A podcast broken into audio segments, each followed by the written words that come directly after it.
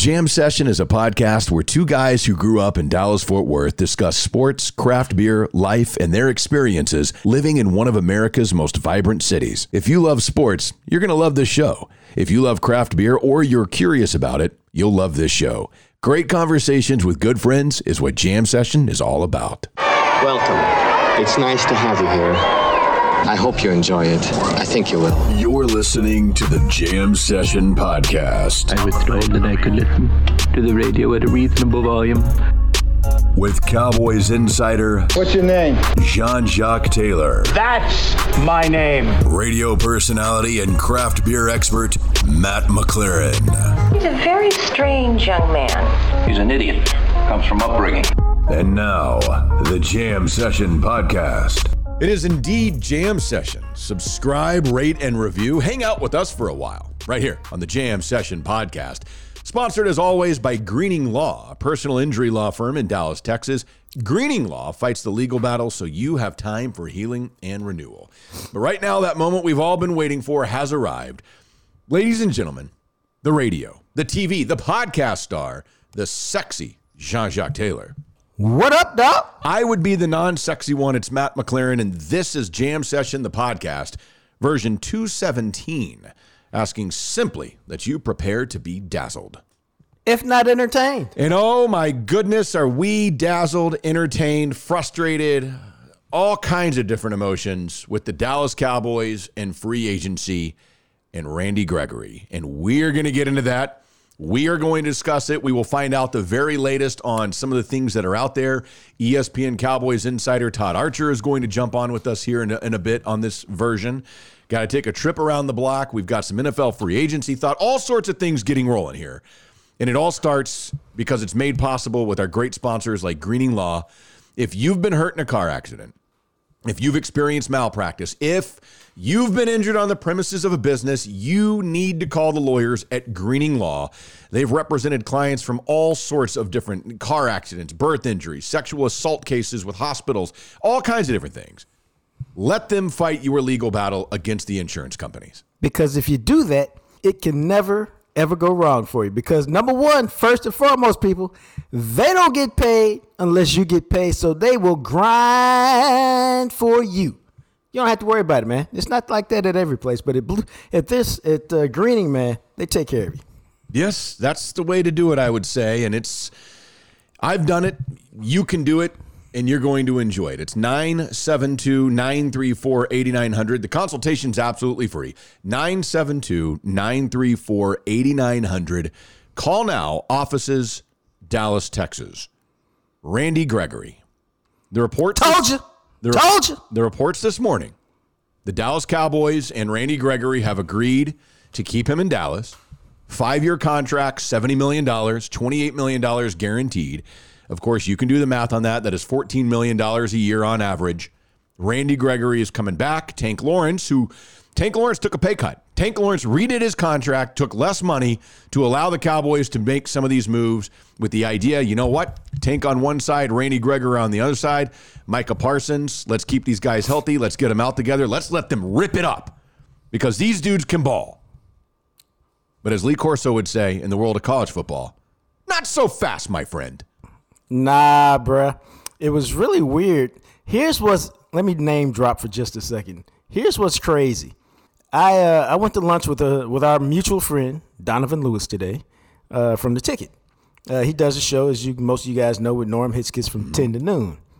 So because I was going to lunch with Donnie, I turned off my stuff and I went to work on uh, JJT Media Group stuff for a good solid couple of hours. And then I immediately hopped in the car, listened to some music, popped down for lunch with him. As we're leaving lunch, he goes, I said, What do you think's going to happen with Randy Gregory? He said, Man, that Gregory situation was crazy. I said, What Gregory situation? Dog, you know, man. You know, ESPN had him going to uh, Cowboys, and I think Gelkin he was going to the Cowboys just as somebody else in Denver was like, No, he's going to Denver. I said, Oh, damn, I tuned out and I, I'm lost. Where is he? He goes, In Denver. I said, You lying? He said, Nah, bruh, he is in Denver with the mm-hmm. Broncos. And I go to myself, see, this is why when you disappear from Twitter for a couple of hours, it can feel like a couple of days Yes. because things move so freaking fast. And literally, bro, I was out of pocket for about three and a half hours. And look at what happened during them three and a half hours. Yes, and in those three and a half hours, Randy Gregory did a U turn, double birds the Cowboys, and is going to the Denver Broncos. And apparently, for the exact same contract five years, $70 million, 28 million guaranteed, about the exact same contract, same numbers as what the Cowboys were willing to do. But reports started surfacing that Randy Gregory has decided to go to Denver because at the last second, after terms were agreed upon, the Cowboys tried to change the language in the contract to protect themselves. Well, our buddy, Clarence Hill Jr., who we have on the podcast every week, he just tweeted out that he has a source, and according to his source, with knowledge of the negotiations, that this is standard language in Dallas Cowboys contracts. The language is is the same as it is in Michael Gallup's contract, the same as it is in DeMarcus Lawrence contract. It was not specified for Gregory. It's basically a player could lose bonuses or guarantees if a player is fined or suspended. Chill says the only player who doesn't have this language in his contract, shock, is Dak Prescott. He also says that the language was not inserted at the last minute. It is standard, it's in all contracts, per his source with knowledge of the negotiations. Uh, and that's why La'el Collins lost his guarantees when he got suspended last year.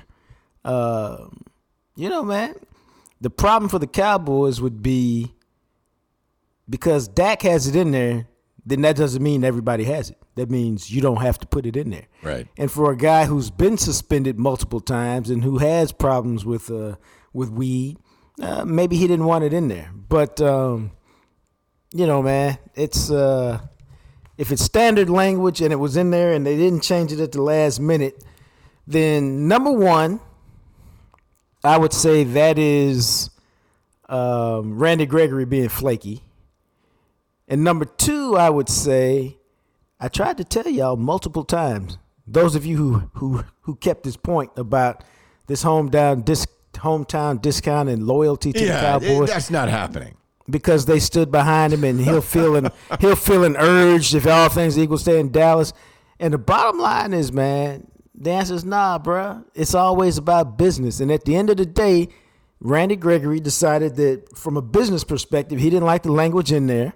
And so he said, I don't like this language. And so I don't really care what y'all have done or didn't do. I'm going somewhere else.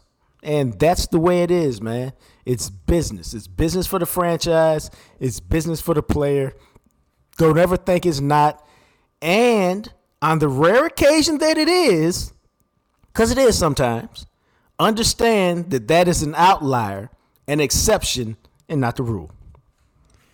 I this is such a weird situation. And I'll be curious to see what Todd Archer has to say about it because originally when you read this, I'm sitting there going, typical Cowboys. You, you, you've agreed to terms and you go, oh, hold on a second. Let's try to sneak this in here and see if we can get it the way that we want so we can win the deal. Because that's how it read to me originally. And in that Right. case, I was pissed at the Cowboys. Well, now if this is the way that it is, you know, and I, I can see Randy Gregory saying, well, wait a second, Dak doesn't have to do this. I don't want to have to do it either. Yeah, you're not Dak. And, and No. it- it- so in that situation, like you just brought up, i- if it's true, and I have no reason, I mean, Chill's putting this out there for a reason. I would I would imagine he's dead on with this. If that's what happened, then how the hell did Randy Gregory agree to terms to the point where the Cowboys tweeted it out and put it on their social media that he's coming back and then randomly decide, oh, wait, never mind. I've decided I don't want this in there. Um, that's interesting because let, let's keep it real, man. There's very few players who are reading the language of the contract. Your agent handles your contract. Agent is P- Peter Schaffer, who does reside in Denver, I might add.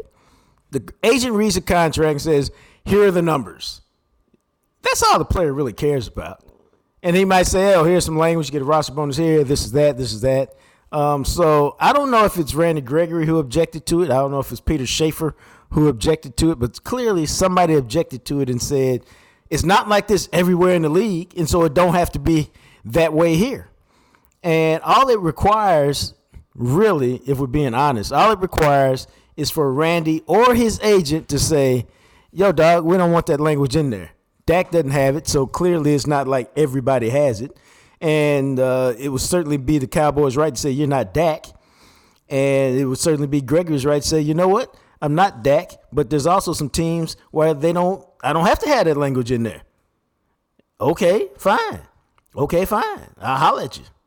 Uh, but for the Cowboys, it's an opportunity lost. They had a chance to get back a guy that they liked, that they groomed, that they uh, helped develop into a really good player, and uh, now they're going to lose it.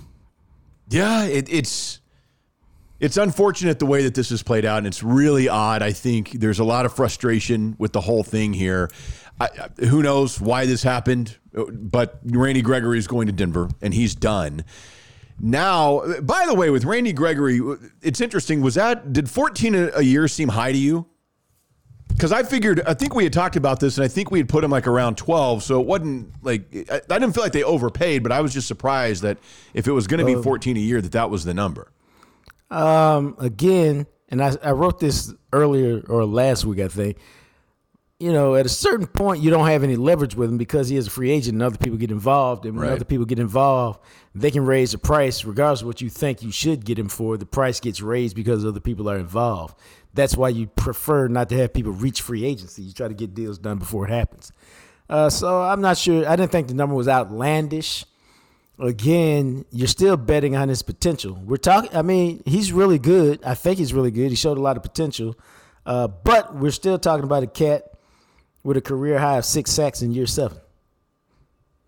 I mean, Yeah. that's the reality. Yeah. of it. You love his Right. potential. You love his potential. And he did make a bunch of big plays last year, whether it's pressures, interceptions, sacks at game winning times. But the the bottom line is he still got six sacks at the end of the year.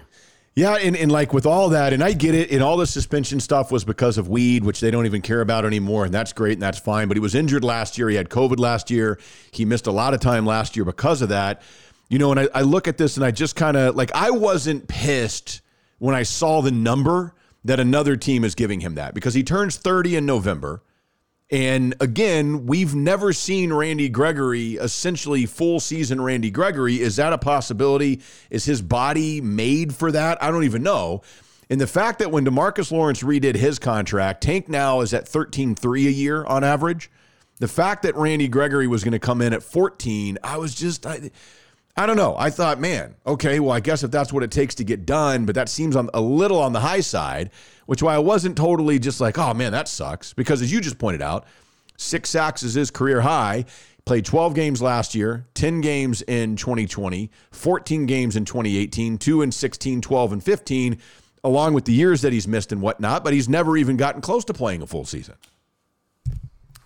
Nope. And so, you know, that's kind of where we're at, man. And so it's a, uh, I mean, I think it's a, uh, I don't I feel a little conflicted because you love his potential, man. And he's a good dude. Like Randy Gregory, I think, is a good guy.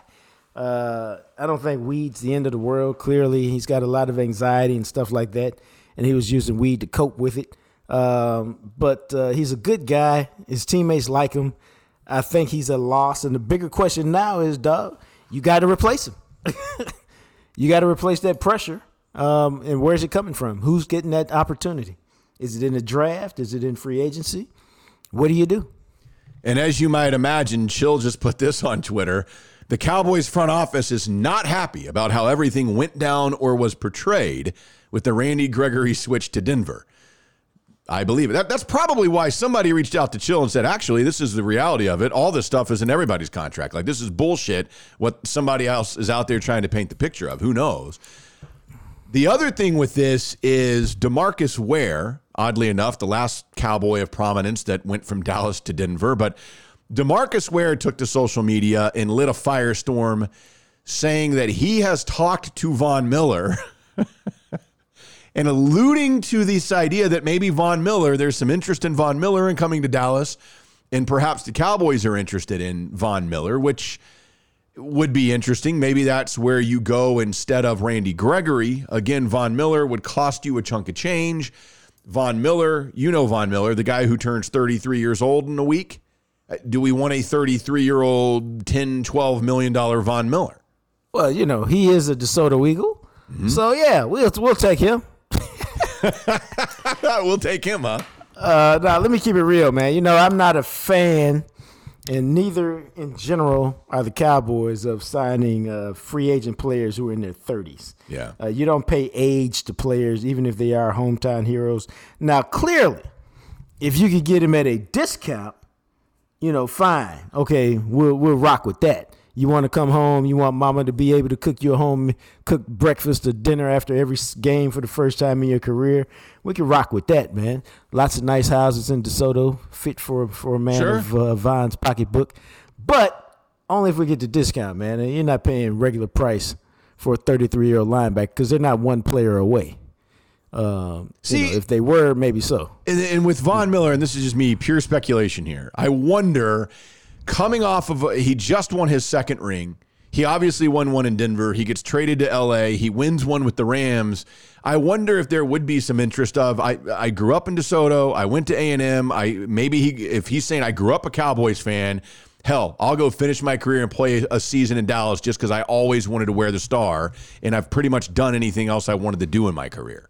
Now that's a real possibility to me. I mean, I think in a scenario like that, that could happen because my suspicion is Demarcus and, and Von did whatever they do, hung out wherever they hung Yeah. out, did whatever they did.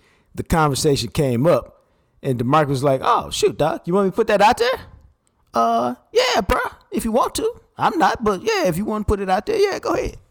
I can see that. I mean, we're still talking about a guy who, in his age 32 year last year, and granted split between Denver and the Rams, had nine and a half sacks. Well, he can still rush the passer. Now, he ain't gonna be that great against the run. He's not gonna give you a lot of other stuff. But if you ask him, hey, come rush the passer, yeah, he can still do that. So, you know, that's what I say you gotta have a right spot for him. I trust a guy like Dan Quinn to be able to find a good spot for him and uh, put him in a position to make plays. But yeah, if he wants to be here and the price is right, then yeah, let's ride with it, dog. Man, this Randy Gregory situation, as we go back to this just real quick, I mean, in who the hell knows? Jane Slater just tweeted out because David Moore just tweeted something out basically saying the same thing that Chill tweeted out. Jane They're all Slater, talking to the same people. Yeah, well, Jane Slater just tweeted out it's her understanding that the Cowboys were open to massaging the language in the contract and working it out. So Randy, Gre- it almost feels like Randy Gregory was just pulling them along, and he didn't want to be here to begin with. Found another team that was willing to match the offer and bolted as soon as he got it. I mean, you could say that. I think the question would be why. Like you didn't have to do that. It's free agency. You don't have to. You don't have to agree to terms with somebody you, don't want to. Now, now, you know, I mean, it's, you never know, man. There could have been. Um, let's let's treat this like a recruiting story. Uh, hey Matt, I'm the Oklahoma coach. Matt, you know your dad was a great player here, man. You know there's so much history here. You really want to go to Texas, but we're playing the dad card. Hey man, your parents met here. You are a Sooner, Matt. You were born to be a Sooner, man. Boom! Look at this kid. Picture your dad's got a you and him wearing OU jerseys, man. When you're just a kid, and you just don't know how to tell me no, Coach. Uh, okay, I'll commit. I'll commit. And then on the night before, man, you can't toss it and turn and you wake up. Your dad says, Matt, I'm so glad you're a Sooner. Mom says, Oh, Matthew, I'm so glad you're going to be a Sooner. And you just like, I don't want to play, man. I want to go to Texas. I'm going to tell these people. And then you just decide on signing day, man. Happens. Up. Yep. I'm just, I can't do it. I'm signing with Texas. And they go, Matt McLaren flips at the 23rd hour. Gonna Yeah. be a Longhorn. And everybody reporters calling. I don't know. We thought he was going to OU. And it, maybe it was Jerry and Stephen put the hard sell on him. Oh, the stuff we done for you, Randy. Blah, blah, blah, blah, blah, blah, blah, blah, blah. And he just couldn't tell them no because, you know, there are people yeah. Good. who, Okay. ju- who just, you know, they just can't have that tough conversation. But he told his agent, man, I really want to play in Denver, man, but I just, I just don't know how to tell the Joneses no. Oh, I'm your agent, Randy. That's that's my job is to tell them no. You want to play in Denver? Fine, let's go to Denver. Because I work for you. I don't work for the Joneses. So it could have been that kind of scenario where he was he couldn't tell. You know, Jared's the ultimate salesman. He couldn't tell him no, and so he he had Peter Schaffer tell him no while he went where he really wanted to go, where weed is legal. Yes, you're exactly right. I mean, y- hey, you know what? There's I, I wouldn't be surprised if there's a little bit of truth to that. Honestly, I mean, we we joke about it, but he's obvious he enjoys it, and maybe he just wanted to get out of Dallas and try something new and start fresh. Who knows? It could have been. It could have been. But he's done in Dallas. Uh, You just never know. And, and, and like I said, his his agent is in Denver, so he'll have a support system there. Um, anybody he he wants in Dallas, he got enough money now. He can entice those people to move during the season or whatever. But um, you know, it's a tough loss because you know the Cowboys had a vision for him. The Cowboys clearly wanted him back. They built a lot of their offseason around him coming back. But let me tell y'all something. I've done this for a long time. I've done this since 1995, longer than some of y'all listening been alive. So I've done it for a long time. When you let guys get to free agency, there's literally no guarantee what they're going to do. And once you let them get a taste, just a taste of free agency, my brother, there's zero guarantee, no matter what they say or what they've told you, that you can get them back because other people get involved. It's kind of how I feel about that Smokey John's barbecue sauce. like once you get a taste of it, like that's it. You just you can't have barbecue sauce again because you just always want it to be that. So I understand. Now I understand what it means. See, see, see, see. That's see? like when I take sips out of the bottle and I and I dip all my stuff in Smokey John's barbecue sauce. It makes sense. I'm like, I don't know. I don't know what to tell you guys. I can't do anything else. See, y'all think Matt is playing. Matt is serious. I am serious, man. Smokey John's Nah, is the man, Smokey best. John. Dude, I was over there the other day uh, talking to Juan and Brent about a couple things. It was a little early for me, and I had another appointment, but it was they were getting things fired up, and I was like, "Man, it smells good." And uh, I'm probably, uh, if I'm in town, I'm gonna uh, I'm gonna meet you over there before you leave, whether it's before your flight takes off or you know some point while you're here, Yeah, that'll And, probably uh, be when it is. just to, just to get a little sample. I'll convince Uh, but, the, the you know. family to get on over there, and we'll all get the jam session bowl. Yeah. Now here we are. We forgot this was this was a spot for for Smokey John's and Jam Sessions, but they're like family, man, because the food is so good. They treat us like family.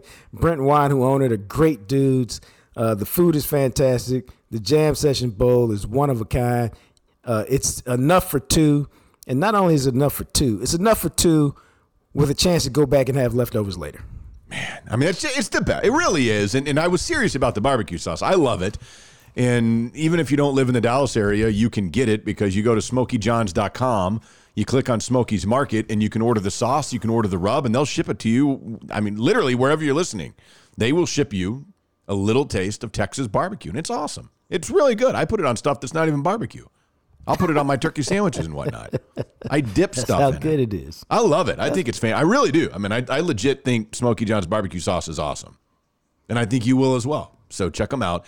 Smokey John's right there off of Mockingbird in Dallas. Smokey John's barbecue. All right, we got to get into this trip around the block, but before we do this, we also need to tell you about Freeway Tire Shop. We've been telling you about them for forever, and the reason why is because Jacques goes there like every day because he trusts JR. He's got all those cars. They need work. Sometimes it's simple, sometimes it's not. But when you can trust a mechanic and they stand behind their work and they have the level of customer service that Freeway Tire Shop does, that's the type of shop that you go to for the rest of your life. I mean, you'll you'll just take like every car you ever own, you'll just always go to JR.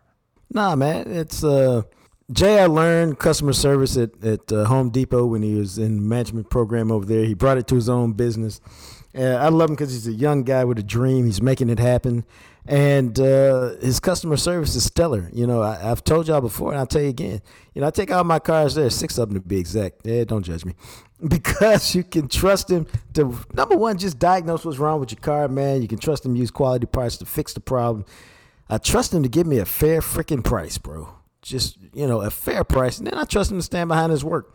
If you can find a mechanic who can do those four things as good as uh, JR, then go to that person. But until you do, trust me, JR is the best. He is indeed. It's easy too, man. You can do it all online. You can schedule your appointment. You can request your quote. Go experience elite, elite level customer service and a mechanic you can trust at Freeway Tire Shop. I wanted to bring this up because it is about to happen. Some of you are going to love this. I'm going to love this. Oh, yeah, yeah, yeah. Our bro. long national nightmare is almost over. The United States Senate has passed the Sunshine Protection Act to make daylight savings time permanent. That means if it passes through the House, JJT Media Group is awesome. I agree, it is awesome. if it passes through the House, it will go to President Biden's desk. He is expected, if that were to happen, to sign it.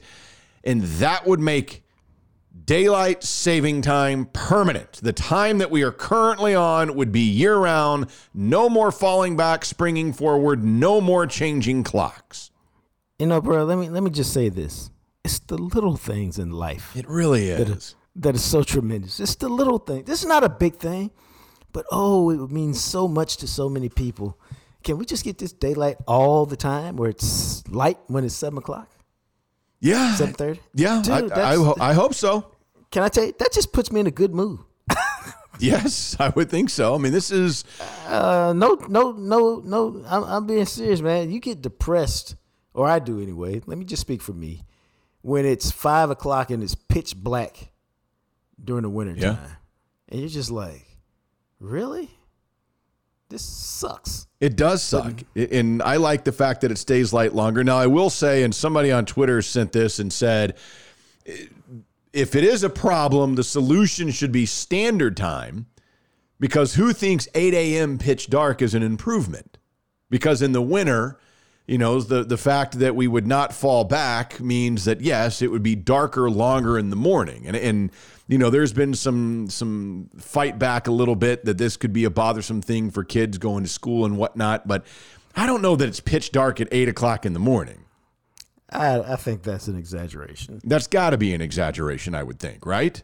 Yeah, maybe seven o'clock, okay, but not eight o'clock. So I don't think so. And you're you're not going. Yeah, you know, whatever time is better than than when it falls back. So I'll take what I can get. But uh, yeah, if we're gonna get rid of this and make it standard, I'm for it. Now, you know, I'm in the birth charts now, and a friend of mine sent me a text that said, "This is interesting because theoretically they'll change all the birth times for people born in the future because." the time that they were really born won't be the time that they were really born. And I said, I'm going to have to smoke a blunt and think about that. Okay. And because it was too deep for me to, to to to fully comprehend in a text message that I was trying to uh, read quickly while not being distracted. So, yeah. Yeah, I can understand that. And uh, I was curious, so I just looked this up. This year, for instance, December 22nd, I mean, December 2022, if we go to the latest sunrise, like the sunrise is towards the end of the year on like December 29th at 7:28 a.m. So if that's the time the sun rises, that's the time the sun rises. I mean, wouldn't the sun rise at 7:28 a.m. whether you fall back or fall like if you fall back trying to think I, I like would yeah, I mean the time would just be the time that the sun rises so that that's when the sun would come up. So you'd have light around 7:30. Would it be darker longer? Yeah, of course it would be. Yeah, but you're not going to get me to bitch about it, people. You know, you know, there, you know, there's some people who find fault with everything, and I ain't mad at those people, man, because that's just how they're built.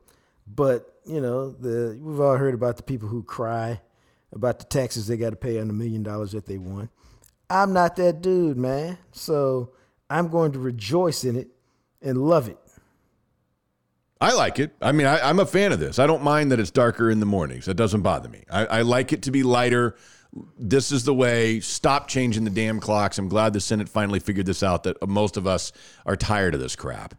The other thing that I wanted to bring up, because I thought this was really interesting, is one of the articles that you sent. And that was the article about the woman's killer who has been found. Bro. This is wild because this was a cold case from the 1980s. It was a 1984 strangling death of a 21 year old aspiring model in the DFW area. She was killed sometime around February 11th of 1984. She worked as a floor at a florist's and a restaurant and was last seen taking a bus to Trinity Medical Clinic on what was then known as Industrial Boulevard. The center turned out to be closed and she was found 2 days later strangled with her own leg warmers behind a warehouse in the 2300 block of Irving Boulevard in the Stemmons corridor. Police found a workout bag and, and some other things, and it was obvious her pants had been cut off and that she had a she had a bite mark and bruises and just bad stuff happened to her. They never found her killer until 2009. The family asked the Dallas police to reopen the case 25 years after the fact. DNA from the sex assault kit which obviously back in the 80s they didn't have the capabilities for this type of stuff. It had never been tested. It was analyzed and entered into the system, but the swab came back as unknown male DNA profile. Then in 2017, the family reached out again. The case reopened again by the Dallas PD using new DNA testing techniques, kind of like how they identified the Golden State Killer, that dude who was like some old ass guy who had killed a ton of people. How about this? Exactly. this? Two years later, in 2019, police uploaded a sample into a genetic genealogy database. And last month, a genetic family tree was created that pointed to this dude as a possible suspect. The FBI came in, they started surveying this guy's home in West Dallas. And then on February 15th, on my birthday, I'm celebrating my birthday an FBI special agent and a Dallas PD detective grabbed trash from his home. They took two water bottles and a soda bottle to the lab to undergo testing. Three days later, the DNA came up as a match that this dude's DNA was at the crime scene, and they have arrested him. Some, what was that, 1984? So almost 40 years later, this dude is going to jail. Hey, I graduated in '85, so that's all you need to know about how long ago it was. 38 years, man. This guy is now 60 years old. His name is Edward Morgan, who was arrested, arrested about a month ago. Um, now, I mean, that's that's great for the family, man. I'm glad he got locked up. I'm glad they caught him. I wonder what his life has been like. Whether whether he became a law-abiding citizen who's trying to do right, uh, or whether you know he's committed other crimes all along the way, or you know what what the hell happened and what's he been doing? I see, I kind of wonder if at some point, like when he first committed this crime, he had to be freaking out. He obviously, I mean, he still lives in Dallas. He lives around the At some point, he had to have just been like, oh, I'm never getting caught. Cool. I got away with it. How long do you think it would have to go before you stop looking over your shoulder constantly and you truly believe you have gotten away with this? I don't think you ever stop. I think you you don't. I think it's like uh, I don't know if this sounds right, but I think it's like the death of a loved one, like like your parents or something. It's not that you think about their death every day, Yeah. but like I, my mom's been gone 24 years. I probably think about my mom in some way, shape, or fashion three, four times a week. And for 15 or 20 years, it's probably six or seven times, five or six times a week. You know what I mean? So was he thinking about it every day? No, but you know, when you do something like that, um, it's so traumatic. Even if you got away from it, you know, he's probably dreamed about it. He's probably had dreams where he got caught. He probably saw things that reminded him of her or of the scene or whatever. Mm-hmm. And so I bet it hadn't been far from his mind, man. And this is really all you have to know. Think about the best moments in your life. You know, maybe it was the day you lost your virginity. Maybe it was the day your team won. Maybe it was the day you got married. Maybe it was the birth of your child. It's amazing how you can remember every moment of those days, um, or quite a bit of those days. And so I would imagine you kill somebody. I don't care if it's been 38 years. You can probably tell you blow for blow what happened that day. Yeah, and it's it's wild to think. I mean, 38 years goes by. Now his DNA. Now again, when they ran it through a few years ago, it came back with it with an unknown male subject. So it makes me think maybe he did create commit another crime or something because they had his DNA in the system from somewhere. Because otherwise, it would have just. I mean, it'd been like, oh well, it's who knows who this is. Or maybe it's okay, we can say this is a, a male DNA. We can tell you this about him, but we don't have it in our system, and that's why it's unmatched. I don't know exactly how it works like that. That's wild, but you'll be hearing about more of those over the years because you know if they keep the samples, uh, you know, to a point Yeah. where they can be tested, the technology eventually catches up to you. Yeah, I mean now because of the technology that we have, it's things like this where you know they can do it so easily. And, and DNA, man, DNA is one of those things that you never think about. Like that's how they caught the BTK killer, the bind torture killer, who was arrested. It was a guy who had killed over the course of years, ended up going quiet for a long time, and BTK who was arrested in Wichita and Park City, Kansas areas where he's doing this. He is suspected of killing 10 people over the course of 27 years. And he was caught because one of his original crimes, he pleasured himself at the scene and it got on the leg of one of the victims. And years later, his daughter, now, like they go to the crime scene and they've got his DNA in the system. They don't have a match for it because he's never been arrested, nothing ever happened. They have no way of knowing who it is. But years later, his daughter in college went for her annual pap smear and it it triggered a flag because of that and they were able to use that to do like okay this dude is a the DNA in this girl is her dad is this guy basically so what is he about let's monitor him and, and that's essentially how they were able to bring that guy down Dude, that DNA is something terrible. it is I mean, something something good, but something Yeah. terrible for the bad guys is what I meant.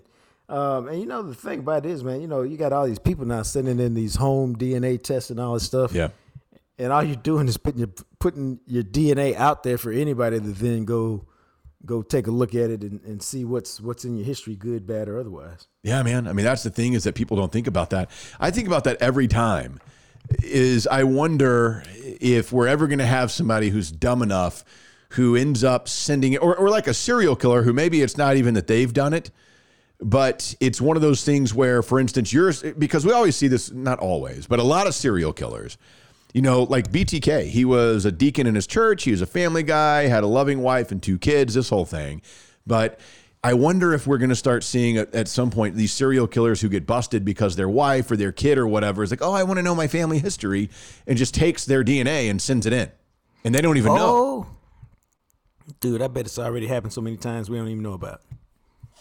I mean, it is wild, man. It it's this type of thing when they bust cases like this. It's always fascinating to me, and I'm glad. I mean, it's it's fantastic for the family because you know they've been waiting for 38 years for an answer, for some justice, for whatever you want to call it, and it's nice that they're finally able to get some of that.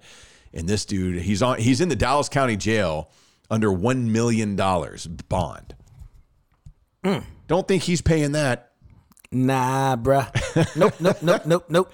And then the other thing you sent me was this new thing that's coming to the Dallas area at the shops at Park Lane. The two-bit circus, which kind of looks like a amusement park circus thing indoors for adults. Where it'll have like tricked out escape rooms. In one of the pictures, it shows like you can go into a room and you're basically doing, you know, the game operation, you know, the tiny little board game. You're doing that, but life size. That just it just seemed cool to me, bro. It did seem cool. Did you uh, did you read the whole article? And I just read pieces of it. Yeah, because I thought, man, I started reading that and I was like, this sounds badass. Oh no, it sounds like something I want to do. It's a it's a thirty five thousand square foot location that's going to open at the shops at Park Lane, and it'll add an entertainment dimension. They say to the shopping center anchored by the outlets from Bloomingdale's, Nordstrom, and Saks, and it's it's not too far away from Dave and Buster's location. Right there, that's off of 75 and next door to the corporate headquarters of Top Golf. And this is done by the dude who is starting this. His dad is the guy who invented Atari. How wild is that? I know. I was reading this. It's like, holy crap, what a family. His father, so this guy who's starting this, his father is the guy who who invented and started Chuck E. Cheese and is the co-founder of Atari. I mean, dude, does that make you a beast? You start Chuck E. Cheese and the co-founder of Atari. Did they have stuff like that when you were a kid? What? Like Showbiz Pizza or Chuck E. Cheese or whatever? Because Showbiz Pizza, see, I, I don't know because it was it started in 1980, and when I was a kid, you know, Showbiz Pizza was huge, and they were all around the place. And then eventually, at some point, Chuck E. Cheese bought them out, and they disappeared. But I mean, I had like a birthday party when I was a little kid at Showbiz Pizza, and they were only around for like 12 years before Chuck E. Cheese bought them out. But Showbiz Pizza was where it was at, man. Maybe I went to Showbiz. I remember it seemed like Sherry Steele had a birthday party sometime between the fourth grade and the sixth grade at some place like that in Irving off of Beltline. That's a very specific memory for me not to remember. The place. Interesting. Was it? I'm trying to remember. It was across. It was on the opposite side of Irving Mall, Okay. but uh, but uh, I can't remember. I'm Remember a lot, trying to not rem- enough. Yeah, because I was trying to think where Penny Whistle Park was. Did you ever go there? Because that opened in the in the late 1960s. No, that doesn't sound like anything. Okay, and and Penny Whistle Park, which I think has been closed for years. But I remember as a little little kid going to Penny Whistle Park, but that was over there off of Northwest Highway somewhere. Because I was trying to remember where that was, and I mean Penny Whistle Park. I, I was trying to see when did that place shut down because that had that hadn't existed in 30 years. I bet. No, I don't even remember ever hearing about a penny whistle park. Really?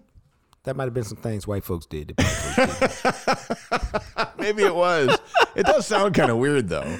I'm just saying, and and that's that's not a that's just the way you know black folks and white folks live different lives, and we do things that that uh, white folks don't do, and, and white folks do things that we don't do in general. See, I was trying to think. Maybe you were thinking of Sandy Lake Amusement Park because No. that that was over there. Not that had to be close to Beltline. Like when it when Beltline That's like goes. in Carrollton, right? yeah, yeah, yeah. No, no, I don't remember that. But I had no, no, I don't. know. I mean, it easily could have been because like Chuck E. Cheese was founded in Irving, so I I wonder if like the original Chuck E. Cheese was there. could have been, but I would have remembered that rat. So I don't know. Because Chuck E. You know Cheese. what, man? I still Sherry. There was a group of us of about uh, uh, I don't know.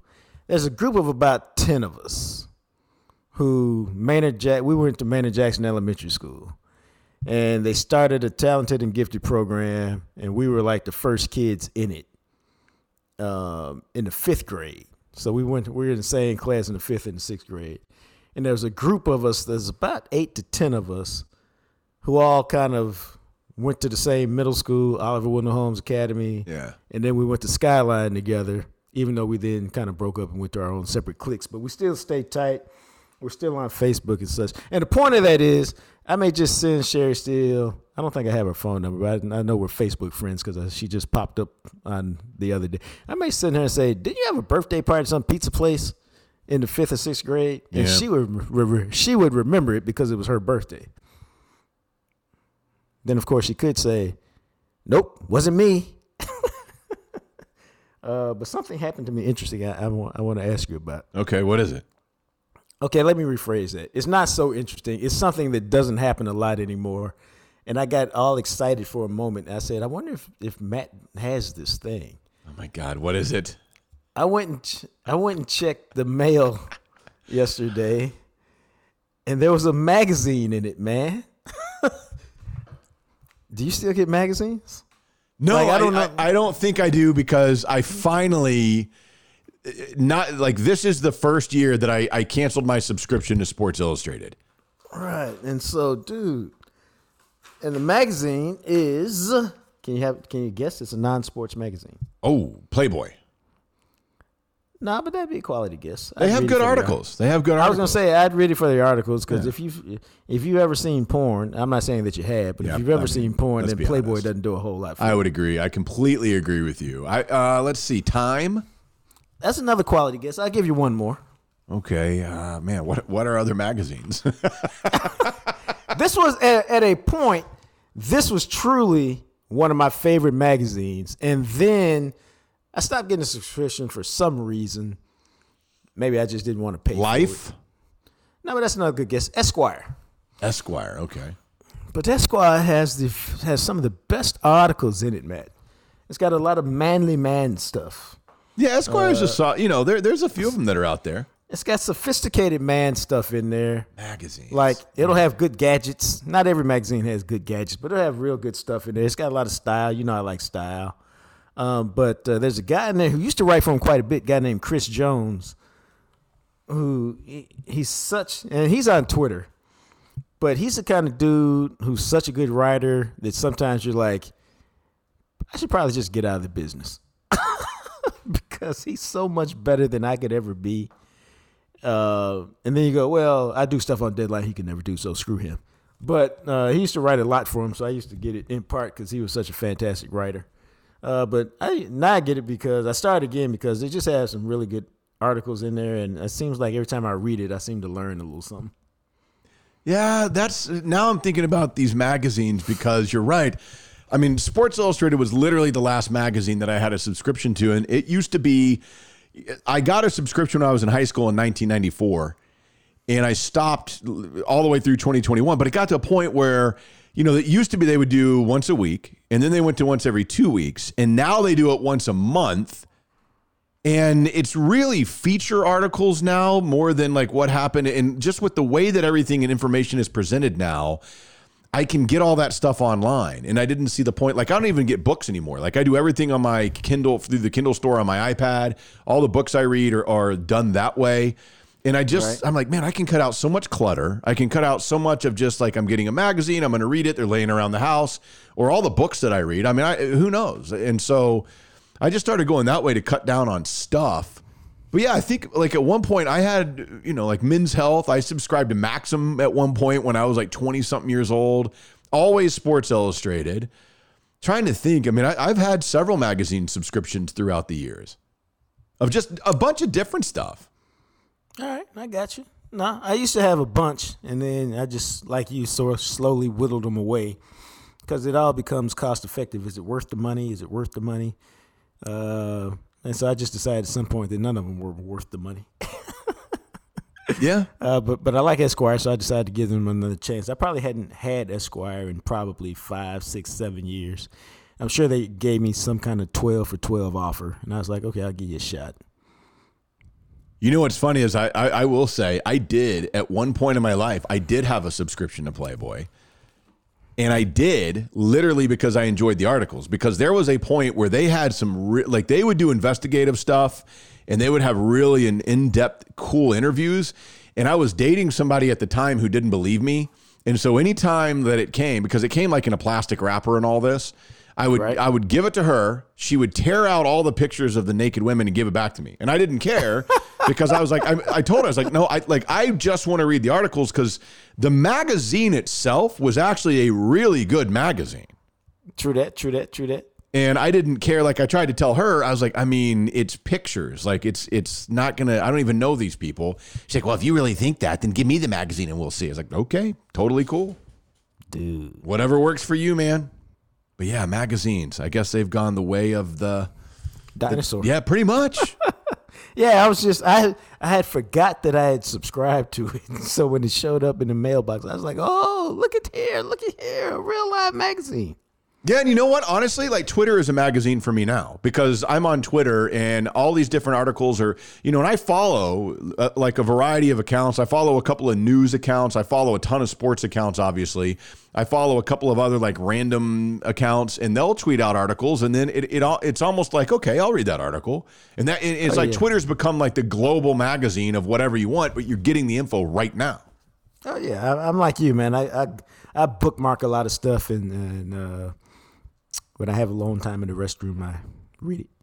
Man, that that's that's very very interesting. The magazine. That's one of those. I mean, literally, it's going to be like VCRs and, and DVDs and stuff, where you know the next generation will come along and they'll pick something up and go, "Hey, what is this?" Dude, my, my dude might even say that right now. Like, what is this? You know, and, and Oh. I, I- it's wild, man. Uh, I'm shifting topics right quick because Okay. there's an there's you another there's another Randy Gregory nugget that just popped up. You Yes. see it? Are you talking about Charles Robinson? Yeah, well, you, uh, yeah. The, according to, uh, and and I like the way Charles did this. Ed Werder put out a tweet. You know, you hear from Ed on our show during the weekends. Yes. I mean during the during uh, Wednesdays. I don't know how weekends became Wednesday. Maybe Yeah, I'm whatever. thinking.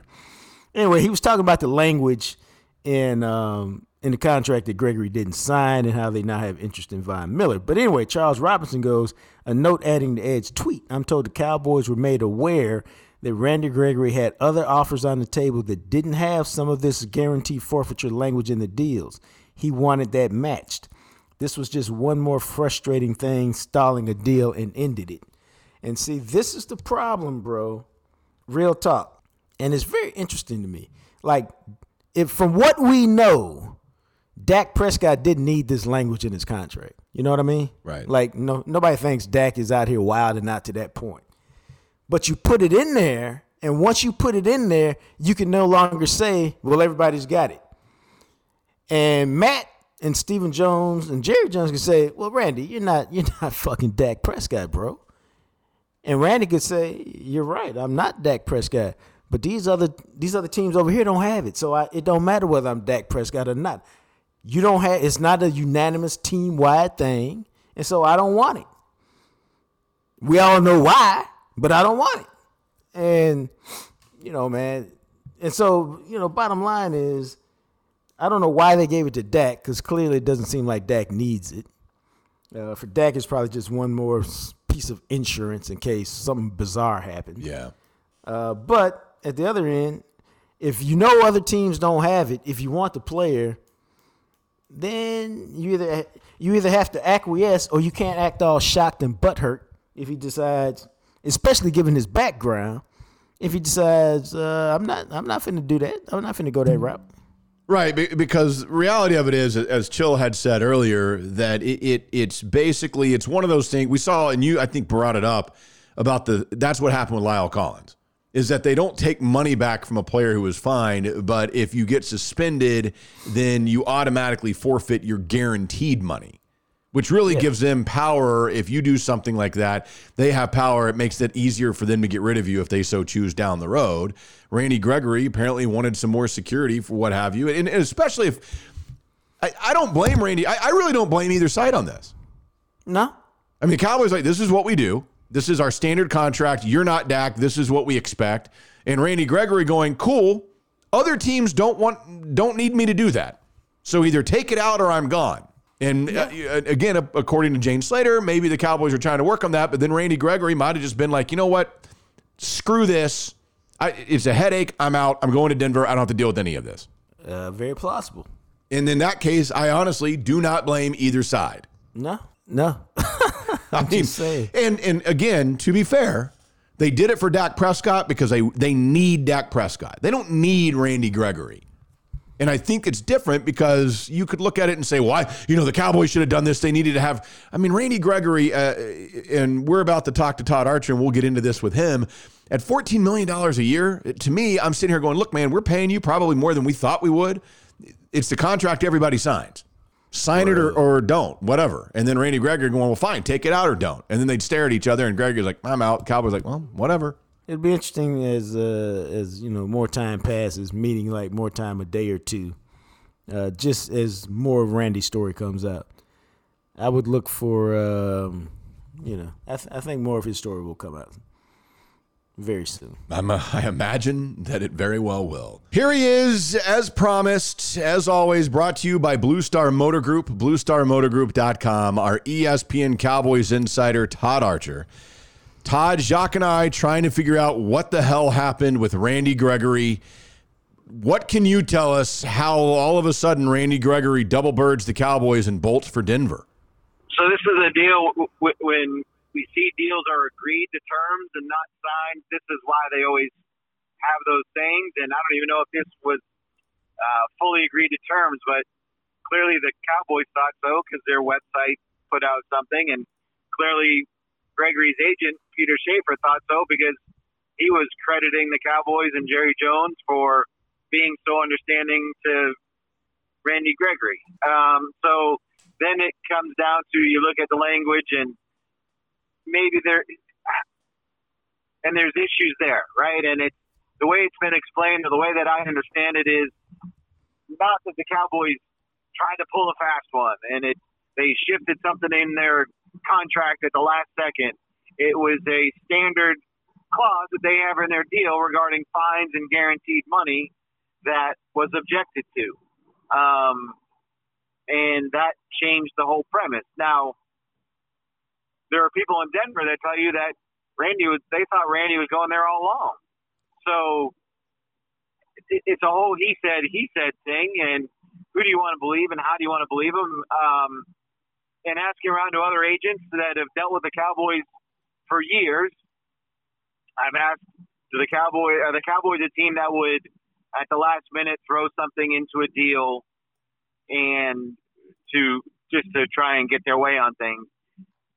Two guys, they all said no. One guy, however, said there have been times when we've had to have conversations. That's something that I may have missed the first time around, but they've not been a team that has just thrown in surprises at the last second in their contract language. Does that explain it, or what? I don't even know. I mean, it's as good as anything we've heard. It's the same. He signed the same deal basically, or I'm sorry, Right. he's not signed anything because you can't sign Uh. a deal until tomorrow. He's agreed to basically the same deal that he got from the Cowboys. So, um, You know, I had a theory, man. I told him, I told Matt, I said maybe it was a situation where, because we know how Jerry can be, and maybe even Stephen too, to an extent, where he really did want to go to Denver for whatever reason, and he just couldn't tell the Joneses no. And so, even though he kind of agreed to terms, at a later date, he tells his agent, "Yeah, man, you know, the money's the same. I really just kind of want to be in Denver. I just couldn't tell those guys no." And Peter Schaffer goes, "Oh, I work for you. My job is to tell him no. If that's really how it wants to go down, I'll do it for you. Don't worry about it." I, I will not discount anything that you said, and I, I can't discount and, and until I see if this is a standard clause the Cowboys have in their contracts, and I'm trying to get um, my hands on a, a couple of deals just to see if it is. Um, then yeah, I mean I, I can't discount the other side, but again, in reaching out to other agents that have dealt extensively with the Cowboys for years, they've I've told you what they said. So, but my understanding of how the Cowboys wanted this to the, the talks at the starter free agents here last week or two weeks ago at the combine, I think $14 million was much higher than they wanted to go. Now we hear that Jerry got involved and he played talk to Randy, da da da da. Well, that tells you why that deal got so high when the Cowboys weren't initially prepared to go there. So I'm sure in Jerry's mind, he thought it was all done and everything was good to go. And it's just go wait until Wednesday and sign it up. We'll have the nice press conference and we can celebrate Randy Gregory's time at the Cowboys as to a dude who overcame a lot of his own demons and has dealt with things and grown and matured and now is on the players council and he's a player that you want to build around and all all that kind of stuff. It would have been, you know, they they would have had their photograph moment and now they won't. And but if we take it to a football perspective, and Jock, I joked with you on a text message, like they didn't lose Lawrence Taylor. Like he's a good player. That's yes, He's you a- did. he, he's a good player, and, and he probably means more to the Cowboys than than he might mean to other teams. Uh, but he's never had more than six sacks, and I realize six. You know, if you go by sacks, is the only way to judge a pass rusher. You're not in a situation that that's not the right way to go about it. Um, he, but again, players get they don't get paid for pressures; they get paid for sacks, and they should. Jeremy Mincey once had six sacks for the Cowboys. So they should be able to find somebody to replace that production. And but I will also say there were 140 snaps last year where Randy Gregory, Demarcus Lawrence, and Micah Parsons were on the field together. The Cowboys allowed 4.4 yards per play, 4.9, 4.7, I don't have it in front of me, yards per pass attempt, and a 17.9 QBR. If those numbers translated for a full season, that all would have led the league.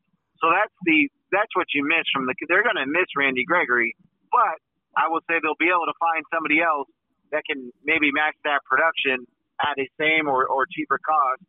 And now you'll we'll see if the Cowboys go ahead and do something that they've not done, and that's go outside the building and spend money on a player or two that may have been out of their price range in the years past. Does that player or two perhaps mean Von Miller? Oh, I wouldn't discount anything. Uh, you know, I, it, last week we did a free agent simulator, and I picked Von Miller. Uh, uh, I did a deal for the Cowboys, just plain dumb GM, and I said five years, ninety million. It's actually a two-year deal for thirty million. And Dan Graziano, who played the Cowboys GM role, uh, or played the agent role in that one, said, "Yeah, I'm going to take that deal." So, what did Demarcus Lawrence do to come back to the Cowboys? So he to, to not get cut. He essentially essentially took a two-year, thirty million dollar deal.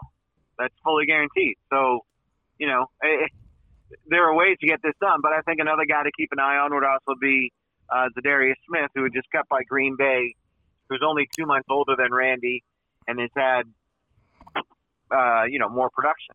He also fits the Cowboys blueprint because he played one game last year because he was out for the year with an injury, which means you hope you can get him at a discount price. Yeah, I don't think any. But it's hard to get the discount price when a team already knows you offered a guy fourteen million dollars a year. yeah, that's that's that's true. And plus, at least Smith can say I've had a couple of seasons with 12 plus sacks, not like Randy Gregory. I, I did think that was interesting though, because I thought that number on Gregory when I saw that contract, I was like, man, that's higher than I thought he'd get. But whatever. And so I wasn't actually that bummed when he bolted for Denver. I thought maybe it frees you up for a guy who has had experience playing an entire season. Yeah, and and again, maybe you get two guys uh, for the for the price of one. Yeah. which is what they basically did when they got Gallup and Schultz, if you want to look at it that way, for what they got for Amari Cooper. Uh, again, I- I'm not. I, I don't mean to sound like I'm dismissing what Randy Gregory means. I hope I've presented his side of what he means to the football team in, in a proper context. But again, I don't think he's he's not Demarcus Ware. You know what I'm saying? Like Right. Yeah. Of course. I, I- mean, he- again, he's a good quality player that you can find good quality players.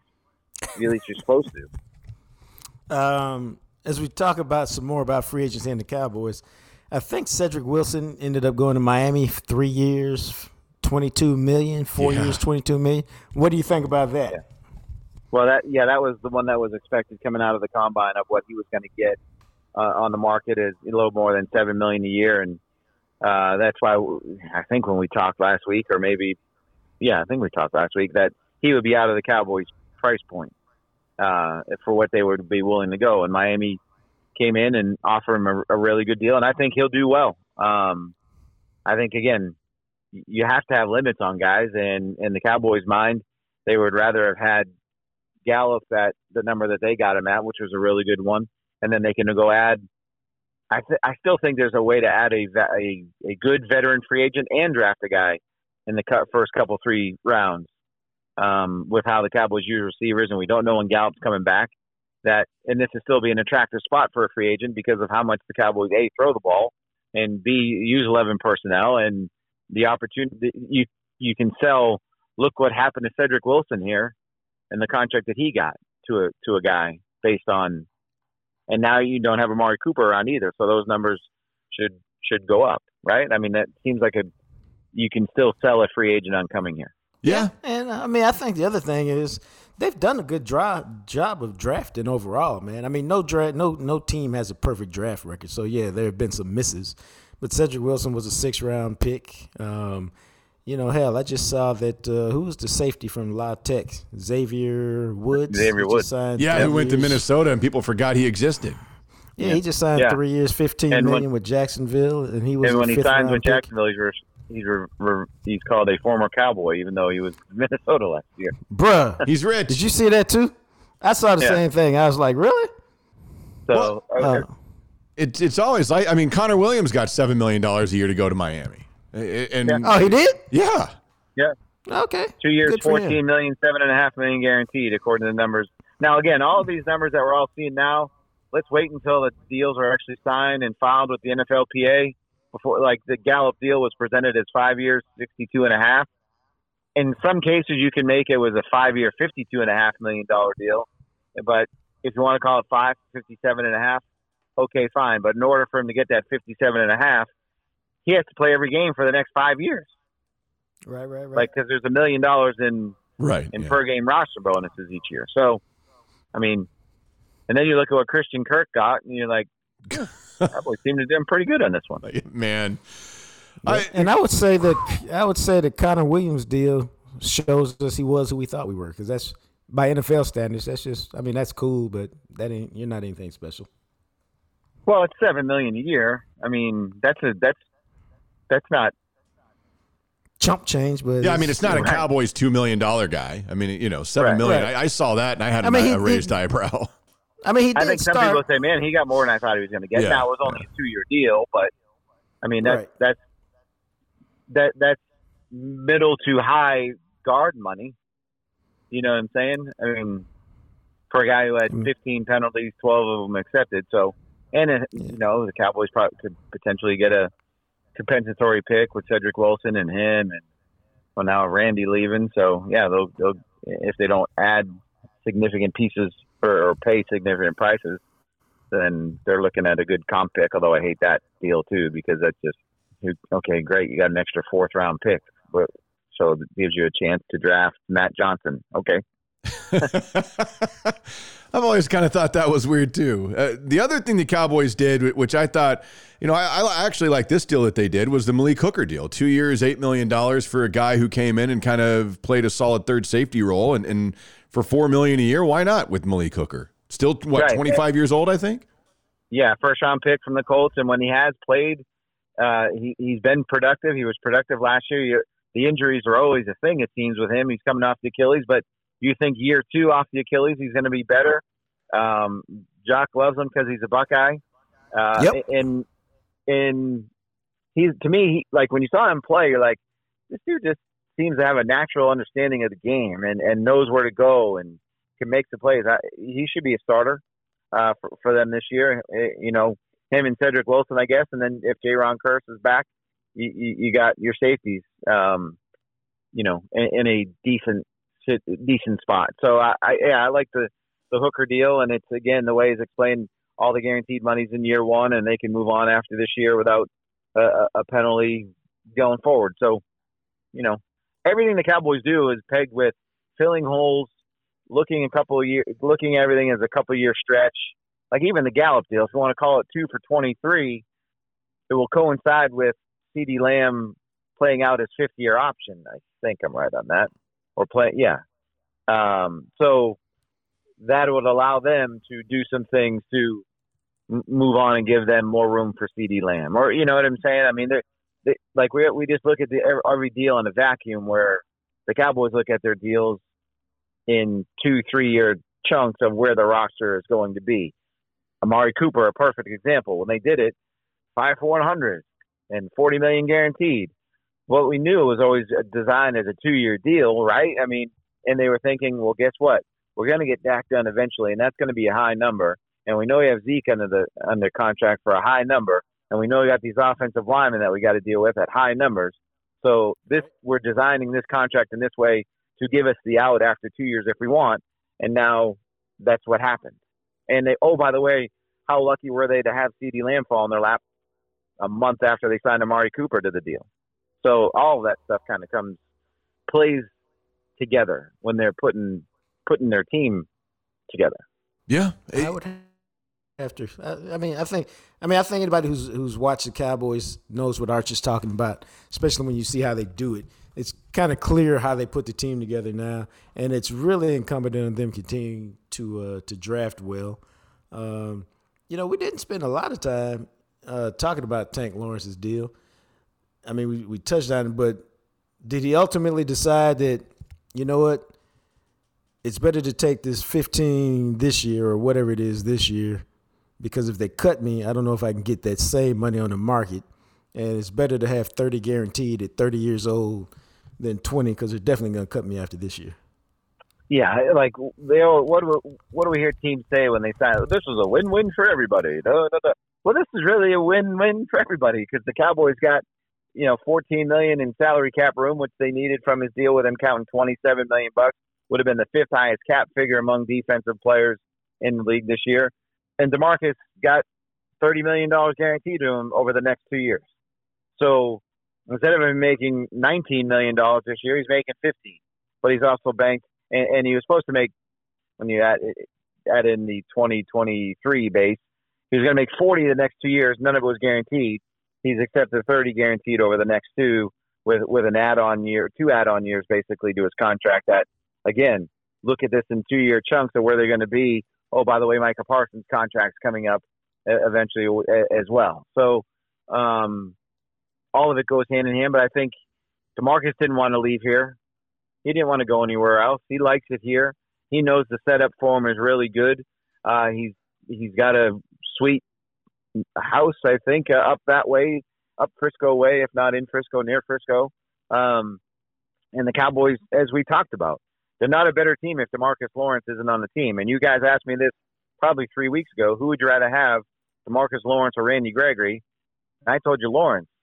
And now the Cowboys last night when they went to bed thought they were going to have both of them, and, they the way that they were able to get the money from Demarcus to help fund the the Gregory thing again all works hand in hand. And now they're in a situation where you got to go get another guy, and you can't rely on the draft to go get a guy, and you can't, you know, it can't be defensive end. In my mind, it, it can't or shouldn't be defensive end by rotation, and you're getting guys like Jeremy Mincey and uh, George Selvie and all those kind of guys, good players.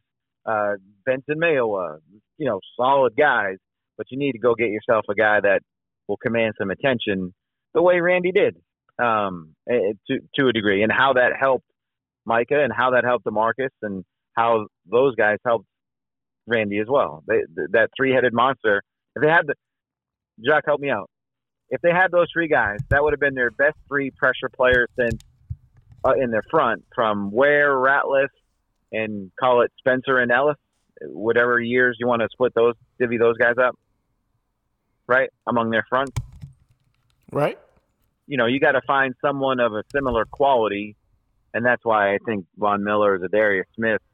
I don't think it will be Chandler Jones, uh, um, but you know they got to find somebody that can help, and not be Chauncey Golston. No, no offense to Chauncey Golston. you're gonna you're gonna be Chauncey Golston should Yeah. be Dorance Armstrong, right? I mean that that's the way that one should work out. What about Bradley and I? They could go get him again. He no, I think he's on another team. He was going to be a guy. Come on, trade for him. Come on. Uh, I don't think that's happening. Is there anybody They do else? need some linebackers though. they do. They might want. Ha- They only have- have two, and ha- one guy's coming off a torn ACL. Is there anybody else that you've heard about, uh, whether it's free agents or any, anything happening here? I mean, again, like you talk about, it's the legal tampering period, but you can't officially sign until tomorrow. You're not excited about Bobby Wagner? I mean, come on, everybody wants Bobby Wagner to come here.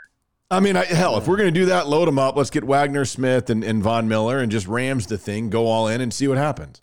Right. Yeah. Oh, so you want Za'Darius Smith and Von Miller? Okay. Why not? You can rotate them, and All they'll, right. they'll both be fresh. They each play 25 snaps, whatever it is. But, well, I'm not going to pay him 15 million a year if they're only going to play 25 snaps. Do I think Bobby Wagner is a a guy that they've talked about and thought about and maybe have communicated with? Yes. Do I think ultimately they'll get a deal done?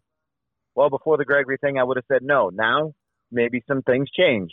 But again, if Micah is your linebacker and you're going to, and your other linebacker is a guy that plays we just lost Todd Archer. You're know, I done told that boy about paying the bill.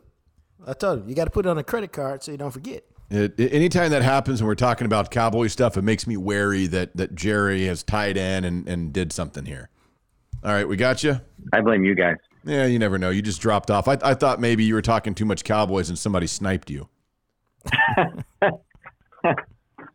I don't think there's any such thing as talking too much Cowboys. No, but I was I was going to ask you because the names that we're talking about, Von Miller is about to be 33, like in 10 days or whatever. Bobby Wagner turns 32 before the season starts. Uh, is there any hesitancy with either of those guys? The fact that they would be 32, 33 years old. Well, yes, right. I mean, you use the Cowboys' history. When uh, you know they don't like to pay age, especially if it's not their own age uh, of guys, right? So, you know that that is of an that would that is an issue. Um, I, I would make an argument to them. You know, they let Demarcus Ware go here when Demarcus was 31, 32 years old, uh, something like that, and Demarcus flourished for his time in Denver and, and won a Super Bowl. So, would Von Miller be, and who's also a local guy, uh, w- would he use the last couple of years of his career to come home and and and fill the role that Demarcus did in his last couple of years in Denver? Seems to make sense. And Darius Smith is is 29, who will turn 30 this season. He's only two months older than Randy Gregory. I mean, you're going to pay Randy, and look, he had the back surgery. You know, he, you know, I, don't, I think he played one game last year. Uh, people in Green Bay tell me he's healthy, and you know, I think he played in the playoff game. Um, so, but age age is always a concern for these guys. And there'll be people that tell you that Bobby Wagner is not Bobby Wagner anymore, but there'll also be people that say no, he can still run and still get it done. Is it with how you're going to employ Micah Parsons? Does that make it worth it to sign it, sign him to that kind of a contract? We'll we'll find out, I guess. Interesting. This club, my friend, it's always interesting. That's Oh. the understatement. My God. Well, and that mm. like, Jock, you've been around here since the beginning of time with Jerry. When it gets into situations like this, where you know, it's not been good around this team, right? For for all the off field stuff that we've talked about uh, that that's happened since the season ended and everything. I, I often think about the Roy Williams trade in 2009, eight, eight, Yeah. nine, eight. Well, when they traded for him for Detroit, do you guys remember what happened that day? When that trade went down? No. Pac-Man got suspended the same day. so Jerry flipped the narrative of Pac-Man getting suspended to Roy Williams to the Roy Williams trade. Like what a big day the Cowboys added to their offense with a former first round pick and a 1500 yard receiver, and they gave up these draft picks and do do do do do. Eh, you know, now ultimately the deal didn't work out well for the Cowboys, but that's what I keep waiting for. Like when it's going bad, that and, and Mark Cuban does the same thing. You take the attention off your team, and and you come up with something else, and that's what I'm waiting for the Cowboys to do to do something that's different for them that will change the narrative or change what what the the thought process is around the club um, on and off the field. All right. Todd Archer, as always, man, we appreciate the time. Good information. All right, sorry for dropping my call there. I don't know what That's happened. all right. I'm blaming you guys still. Yeah, fair enough. It's all good. All right, man. And if by the time this thing airs, everything might change again, and who knows? Maybe Randy will end up signing back with the Cowboys. Yeah, we'll we'll see. There's, we'll see. Thanks, Todd. All right, see you guys. All right, there he is, ESPN Cowboys insider Todd Archer, brought to you by Blue Star Motor Group. Check them out online at bluestarmotorgroup.com. Very easy to peruse their website. They've got a phenomenal inventory. Easier to get a hold of them. 817 881 4066. You can give Deb a call. You can shoot her a text, whatever you want to do. Deb can make it happen. They want to work with you. They want to help you get a deal where you win and they win and everybody's happy. I'm telling you guys, you know, we we have friends that like people that we personally know, even though so many of you guys listen. You know that I've had a friend just last week who messaged me and said, "Hey, uh, I'm looking to get a car. What was that that Blue Star thing?" And, and I'm like, "Blue Star Motor Group. It's Deb." And we tell people. I mean, we are sending people there that we know. Go and work with Deb and Mike because you're going to get a great deal. Nah, man, because for uh, Deb and Mike, man, it's all about the win-win scenario.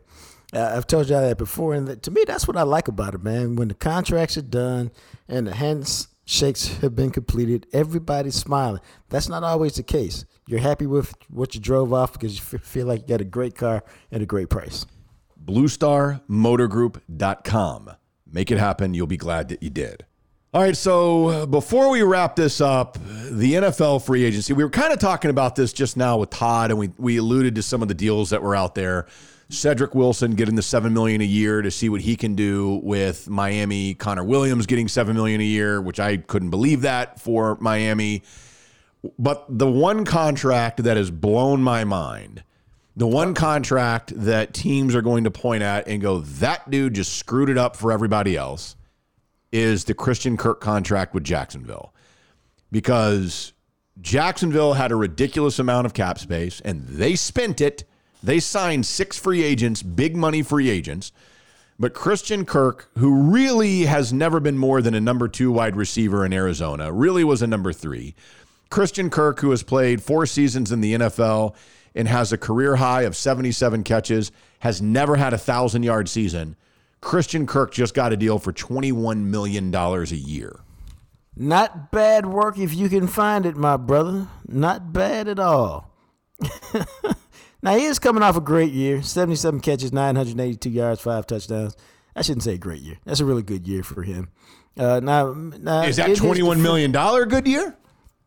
Because Davante Adams and Julio Jones are the only receivers in the NFL making more money than him. Well, no, I mean some of this is that's the cost of doing business as, as prices increase, but you know they're doing what a lot of people do when it comes to this. They're going, okay, he had seventy-seven for nine eighty-two and five touchdowns.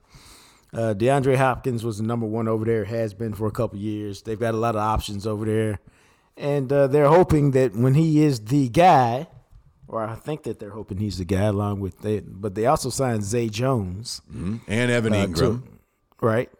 Um, you know that that he can produce. Now, you and I both know the problem with with their philosophy, because uh, Zay Jones is played six years in the NFL, and uh, a quick look at his stats. show He hadn't he's done never- anything.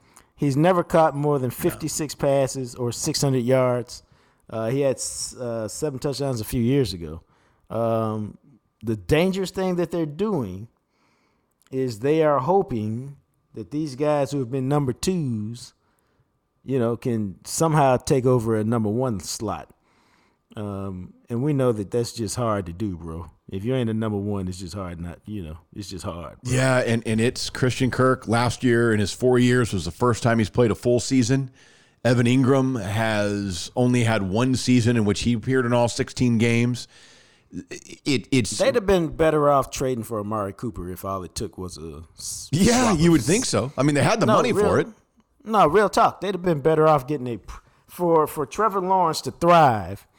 They'd have been better off going to trade for Amari Cooper's contract and then adding one of these other guys because then you got a guy that you know without question can be that number one guy for Trevor Lawrence, and then you know without question that the other guy is very comfortable being the number two guy. But and look, I'll, I'll give him the benefit that it's really an eighteen million dollar a year contract. But if he hits all the stuff in it, it can be up to twenty one million a year. But even then, man, you look at a guy like a Davante Adams, who is playing on a twenty million dollar tag, and if you're Davante Adams' agent, you go, no, I mean Christian Kirk, that's twenty one, and and you think my guy's playing for twenty? We're talking about Davante Adams. Dude, You know, it- that's why I don't. any of these guys, you know, Mike Williams with the Chargers who just got extended. I mean, all these guys, like Chris Godwin with the Buccaneers. You think Chris Godwin's going to play for $19 million this season when Christian Kirk just got 20? Nah, bro, and uh, you know, uh, Davante Adams is always like, dude, I'm not playing on tag. Yeah. like it's whatever, bro. I'm not playing on it. So figure it out. Especially now, and that that's how it is. And again, he right now, and, and look, Christian Kirk is solid. I'm not saying he's some like people go, oh, he's done this and this. I get it, but has he done it to a level of 18 to 21 million dollars? Not even close, man. Not Nah, even they- close. They're betting on his potential. See, and that's the thing where now he's the guy so far in free agency that I think kind of screwed up the market a little bit because, like Allen Robinson, for instance, who still hasn't been signed. Allen Robinson, who just played, I think, for 17, 18 million dollars. I mean, if you're a guy like Allen Robinson and you're out there, now granted, they can say, well, Christian Kirk is younger and, and, and all this, and we believe in his potential. But Allen Robinson can sit there and say, hey, man, I'm 28 years old and I've got three thousand yard seasons in my career. And two years ago, when I played a whole season, I went 102 for 1250. And that dude's getting 21. Yeah, brother. I mean, this is going to get really interesting in the wide receiver market. And it's unfortunate, too, because, you know, we had kind of talked about some of those mid range free agents wondering where they may be in the Cowboys realm. And I kind of wonder, you know, if a guy like Cedric Wilson costs you $7 million a year. I mean, I, I, I, I get Cedric Wilson. There's potential. He's shown some flashes. But again, I, don't know. Free agency is weird because all it takes is one team, and, and it, you just never know some of the money that's out there. You know, like Kirk Cousins and that whole situation with him. And d- did you see the details on the Aaron Rodgers contract? No, what are they? It's officially a three year, $150 million contract. But it basically is, it's kind of what Tom Brady did. He's got two void years on it. Here's the deal if Aaron Rodgers plays the next three seasons in Green Bay, which is 22, 23, 24, for them to make this work and give him the 150 mil, they had to have those void years. His dead cap hit in 2025 is $76 million. Which means they're going all in for the next three years. And they're basically saying in 2025, we're going full on rebuild. Unless he wanted to keep playing, and then you would do another one of these ridiculous extensions and, and push another $80 million dead cap hit down into 2027 or whatever. He's gonna have seventy six million hit in three years. That is, I mean, that is a, a $76.8 million dead cap when he in, in 2025 when he'd be 42 years old it's a void year but they still have to eat the money on the dead cap to make it work obviously with the bonus and all that i mean that's a, that's un that is unbelievable Bro. for a dude who won't even be on your team Uh, and again maybe he will play when he's 42 but i mean th- this really looks like right now a, a three-year deal he'll play three years and then he's done Yeah, it's about uh, it's about winning championships, man. But what does it do? It lowered his cap hit this year in 2022 from I think it was supposed to be 46 million dollars and it lowered it down to like 28 million dollars. And next year it's 31 and then the following year 40. So it, it's helped manage the cap a little bit better while he's on the team, but my god when he leaves a team they are screwed. That's why you better win. no, I mean real. That's no, why you better win. Yeah, that's that's why you better win. And you know, the other thing that I thought was interesting with free agency, and we kind of were talking about this in regards to Bobby Wagner and Von Miller. You look at some of the big name free agents, all the dudes who have signed are the young guys. The big names that are still out there Armstead, the tackle for the Saints, 30 years old. Von Miller, 32. Chandler Jones, 32. Allen Robinson, I guess, who's about to be 29. Stephon Gilmore, 31. Bobby Wagner's 31. Akiem Hicks, 32. What about Tyrann Mathieu? That's an interesting one for me. I mean, not that the Cowboys would be on him because they don't pay the safety position, but Tyrann Mathieu would be an interesting dude, still on the right side of 30. No, I, I think um, I think in the right situation, right scheme, he's good. He's an interesting player. He also brings you some leadership thing. Uh, I think the Cowboys spent money on their safety when they brought Malik Hooker back. Yeah. Um, you know, they've also uh, you know spent a little bit on draft capital on on the safety spot. Uh, they've got Donovan Wilson. So I mean, I think uh, they're not going to do it, but Tyrann Mathieu can play. He's going to be a good fit for somebody. It's just a matter of uh, what the right spot is for him. And then we've got the Deshaun Watson sweepstakes, which by the time a lot of you listen to this, he may have decided. Apparently, Atlanta is in on him. He met with New Orleans, and New Orleans has made an offer, apparently. And then today, he met with the Cleveland Browns. Now, what's interesting about this, Atlanta, if you bring in Deshaun Watson, I don't know how the hell you get around Matt, Matt Ryan and the contract and the dead money that it would cost to do something with him. Same with Baker Mayfield and the Browns because Baker's playing on his fifth year option. That's 18.8 million fully guaranteed. Whether he plays for him or not, I mean, they can trade him, but it's still on the dead cap. Yeah, I don't know that, but you know, man, uh, depending on how your cap is set up, I mean, don't forget Philadelphia took a thirty-three million dollar hit. Yeah, there's ways you yeah. can do it. The uh, I think Seattle's taking a big hit for uh, Russell Wilson. Um, so depending on how you got it set up, man, if if you think this is a guy to help you win a title, then you do whatever's in in in whatever is required to get it done. Yeah, and this is going to be really interesting to see where he goes because if the Saints are the front runner, and by all reports he is, that's where this gets interesting because they are still nine million dollars over the salary cap. I, I don't know how you make that work, but again, as we saw with the Aaron Rodgers deal, you can push stuff and extend things and do stuff, and there are ways. You can always make it happen, brother. You can always kick the can down the road, but eventually, at some point, you stumble into that can and it is rusty and sharp, and you step on it and you get tetanus and die. Bruh. Welcome to NFL salary cap, and that is a podcast. We're back at it. We'll drop another episode for you guys on Friday. We'll see. Officially free agency opening Wednesday at noon, start of the new league year. Clarence Hill Jr. will be with us on our next episode. We'll get more insight into the Cowboys' workings, the Randy Gregory deal, all that still yet to come. Thanks for listening and keep at it.